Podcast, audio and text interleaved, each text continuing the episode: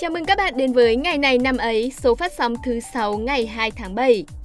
Các bạn thân mến, vào chiều ngày hôm qua thì đã diễn ra một sự kiện mà những người hâm mộ bóng đá Việt Nam rất mong chờ, đó là lễ bốc thăm vòng loại thứ 3 World Cup 2022 khu vực châu Á. Theo đó, các đối thủ của đội tuyển quốc gia Việt Nam ở vòng cuối đã lộ diện. Thầy trò huấn luyện viên Park Hang-seo sẽ phải đối đầu với 5 cái tên Nhật Bản, Australia, Ả Rập Xê Út, Trung Quốc và Oman. Trước đó, với việc kết thúc vòng loại thứ hai ở vị trí nhì bảng G, đội tuyển quốc gia Việt Nam đã chính thức đi tiếp với tư cách là đội nhì bảng có thành tích xuất sắc. Đây cũng là lần đầu tiên trong lịch sử những chiến binh sao vàng góp mặt ở vòng loại cuối cùng của ngày hội bóng đá lớn nhất hành tinh. Vào đến vòng loại thứ ba, khi đối thủ của chúng ta là những tên tuổi gạo cội của bóng đá châu lục, sẽ có rất nhiều điều mà thầy Park cùng các học trò cần chuẩn bị. Hy vọng rằng người hâm mộ bóng đá nước nhà sẽ được chứng kiến những trận cầu chất lượng và nhiều cảm xúc. Các trận đấu của vòng loại thứ ba World Cup 2022 khu vực châu Á sẽ chính thức diễn ra từ ngày 2 tháng 9 năm 2021 và kết thúc vào ngày 29 tháng 3 năm 2022.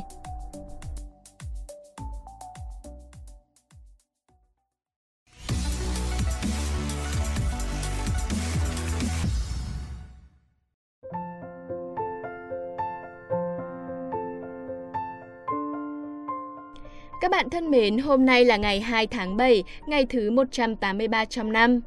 Thời gian trôi thật nhanh khi mà chúng ta đã bước sang nửa cuối của năm 2021. Chúc mừng các bạn có sinh nhật trong hôm nay nhé! Chúc các bạn bước sang tuổi mới với thật nhiều may mắn và niềm vui. Trước đây mình có đọc được một mẩu chuyện về một cô gái cứ đến ngày sinh nhật là đi mua quà tặng cho người thân, bạn bè thay vì mong đợi những món quà mà người khác tặng cho mình. Cô gái ấy chia sẻ rằng mỗi khi đến ngày sinh nhật, cô lại cảm thấy biết ơn những người đã bên cạnh mình trong suốt một năm qua. Quả thực là một việc làm rất ý nghĩa đúng không nào?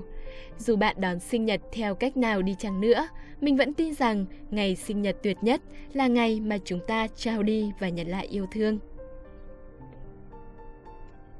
Tiếp theo, chúng ta sẽ cùng đến với câu danh ngôn của ngày hôm nay. Kẻ chưa từng mắc lỗi sai là kẻ chưa bao giờ thành công. Bạn thân mến, ai trong chúng ta cũng đều mong muốn sẽ thành công trong cuộc sống. Nhưng việc có thể đạt được thành công hay không phụ thuộc vào việc bạn có dám làm, dám dấn thân hay không. Chặng đường đi đến thành công chắc chắn sẽ có những lúc vấp ngã, mắc sai lầm và phải đánh đổi. Điều quan trọng là sau những sai lầm đó, ta hãy mạnh mẽ đứng lên và làm lại. Tất nhiên, ta phải biết rút kinh nghiệm từ những cú ngã này để không lặp lại nó thêm một lần nào nữa. Còn nếu bạn luôn lo sợ, tự ti, không dám thử, không dám làm, thì bạn sẽ mãi chẳng đạt được thành tựu nào cả. Hành trình vạn dặm bắt đầu từ một bước chân. Bạn phải bắt đầu bước đi thì mới mong đến ngày về đích. Đừng sợ mắc sai lầm, bởi bạn chỉ không bao giờ sai lầm nếu bạn không làm gì cả mà thôi. Mà không làm gì cũng đồng nghĩa với việc không thể tiến bộ và đạt được thành công.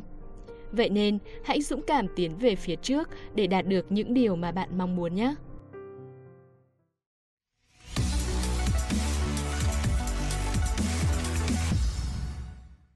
Còn bây giờ sẽ là phần cuối cùng trong chương trình hôm nay. Hãy cùng tìm hiểu xem ngày hôm nay của những năm về trước có sự kiện nào đã xảy ra nhé.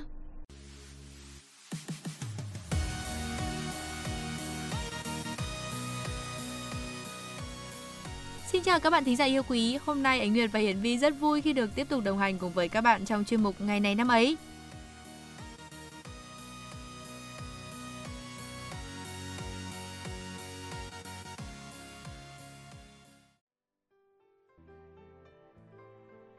Hôm nay Vi không vui Nguyệt ạ. Ờ, xin lỗi nhá, hôm nay Vi có chuyện gì đây? Ờ, hôm nay thì trên đường đi đến công ty ấy thì Vi lách cái taxi ở chỗ đường hẹp rồi chỗ để chăn đằng sau vướng vào vỏ trước ô tô làm hỏng vỏ xe của người ta phải đến mất 500 nghìn.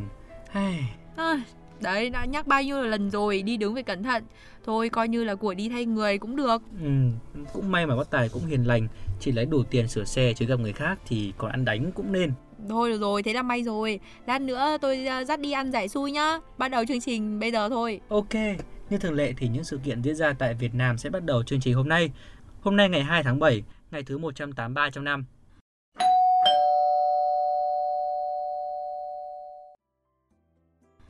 Ngày 2 tháng 7 năm 1958 là ngày sinh của nghệ sĩ dương cầm Canada gốc Việt Đặng Thái Sơn.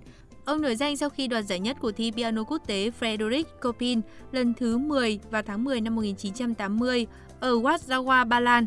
Đó là lần đầu tiên một nghệ sĩ dương cầm châu Á đoạt giải nhất tại cuộc thi danh tiếng này.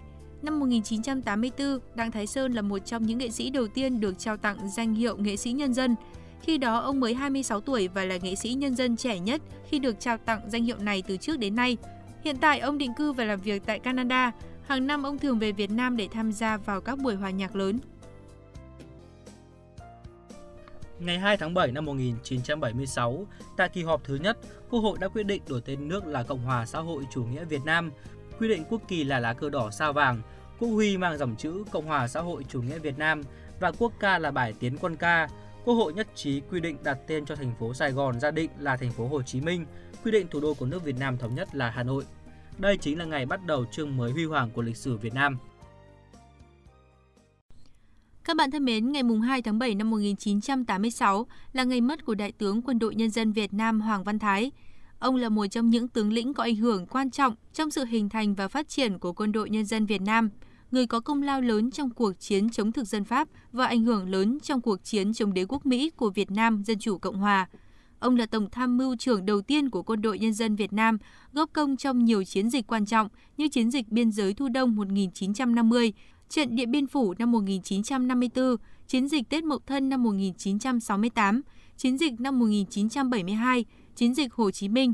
Ông cũng là nhân vật chính trị cao cấp của Việt Nam, từng giữ chức Thứ trưởng Bộ Quốc phòng Việt Nam, Tư lệnh Quân Giải phóng miền Nam, đại biểu Quốc hội Việt Nam khóa 7, Ủy viên Ban chấp hành Trung ương Đảng Cộng sản Việt Nam khóa 3-4 năm. Ông đột ngột qua đời sau một cơn đau tim tại Viện Quân y 108, thọ 71 tuổi. Ngày này năm 2009 cũng là ngày mất của ông Nguyễn Hụ. Ông là một cựu chiến binh trong mặt trận dân tộc giải phóng miền Nam Việt Nam, lãnh đạo câu lạc bộ những người kháng chiến cũ, tổ chức dân sự với mục đích thiện nguyện xã hội cho những người từng tham gia các cuộc kháng chiến trước đây. Tổ chức này từng đóng một vai trò quan trọng trong phong trào đấu tranh xã hội đòi cải cách chính trị tại Việt Nam cuối thập niên 1980. Ông cũng là một trong những người Việt Nam vinh dự được tặng giải thưởng Helmut Hamed của tổ chức theo dõi nhân quyền. Đây cũng là thông tin cuối cùng trong chuỗi sự kiện tại Việt Nam. Thời lượng còn lại của chương trình sẽ dành cho những sự kiện diễn ra trên thế giới.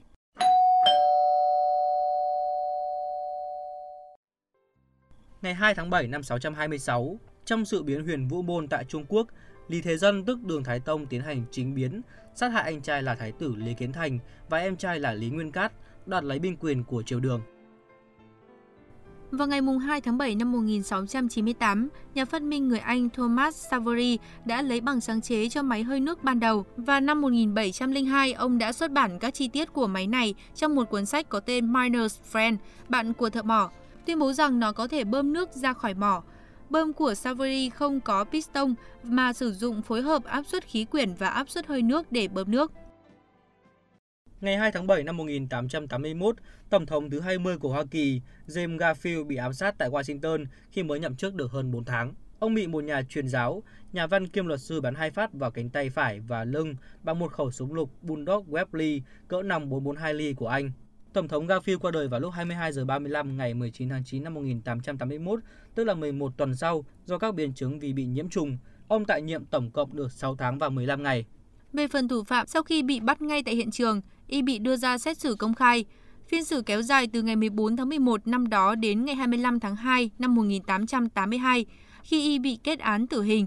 Đơn kháng cáo của QT sau đó bị bác bỏ. Y bị treo cổ vào ngày 30 tháng 6 năm 1882, hai ngày trước dịp kỷ niệm một năm vụ ám sát Garfield.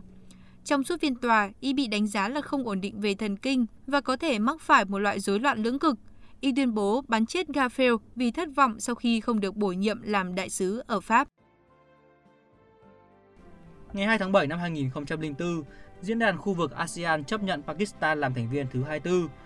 Diễn đàn khu vực ASEAN viết tắt là ARF được thành lập năm 1994 nhằm thúc đẩy cơ chế đối thoại và tham vấn về các vấn đề an ninh và chính trị trong khu vực, xây dựng lòng tin và phát triển ngoại giao phòng ngự.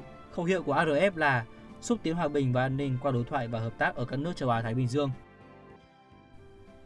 Các bạn thân mến, đến đây thì thời lượng của chương trình cũng đã hết. Xin cảm ơn các bạn đã chú ý lắng nghe. Xin chào và hẹn gặp lại.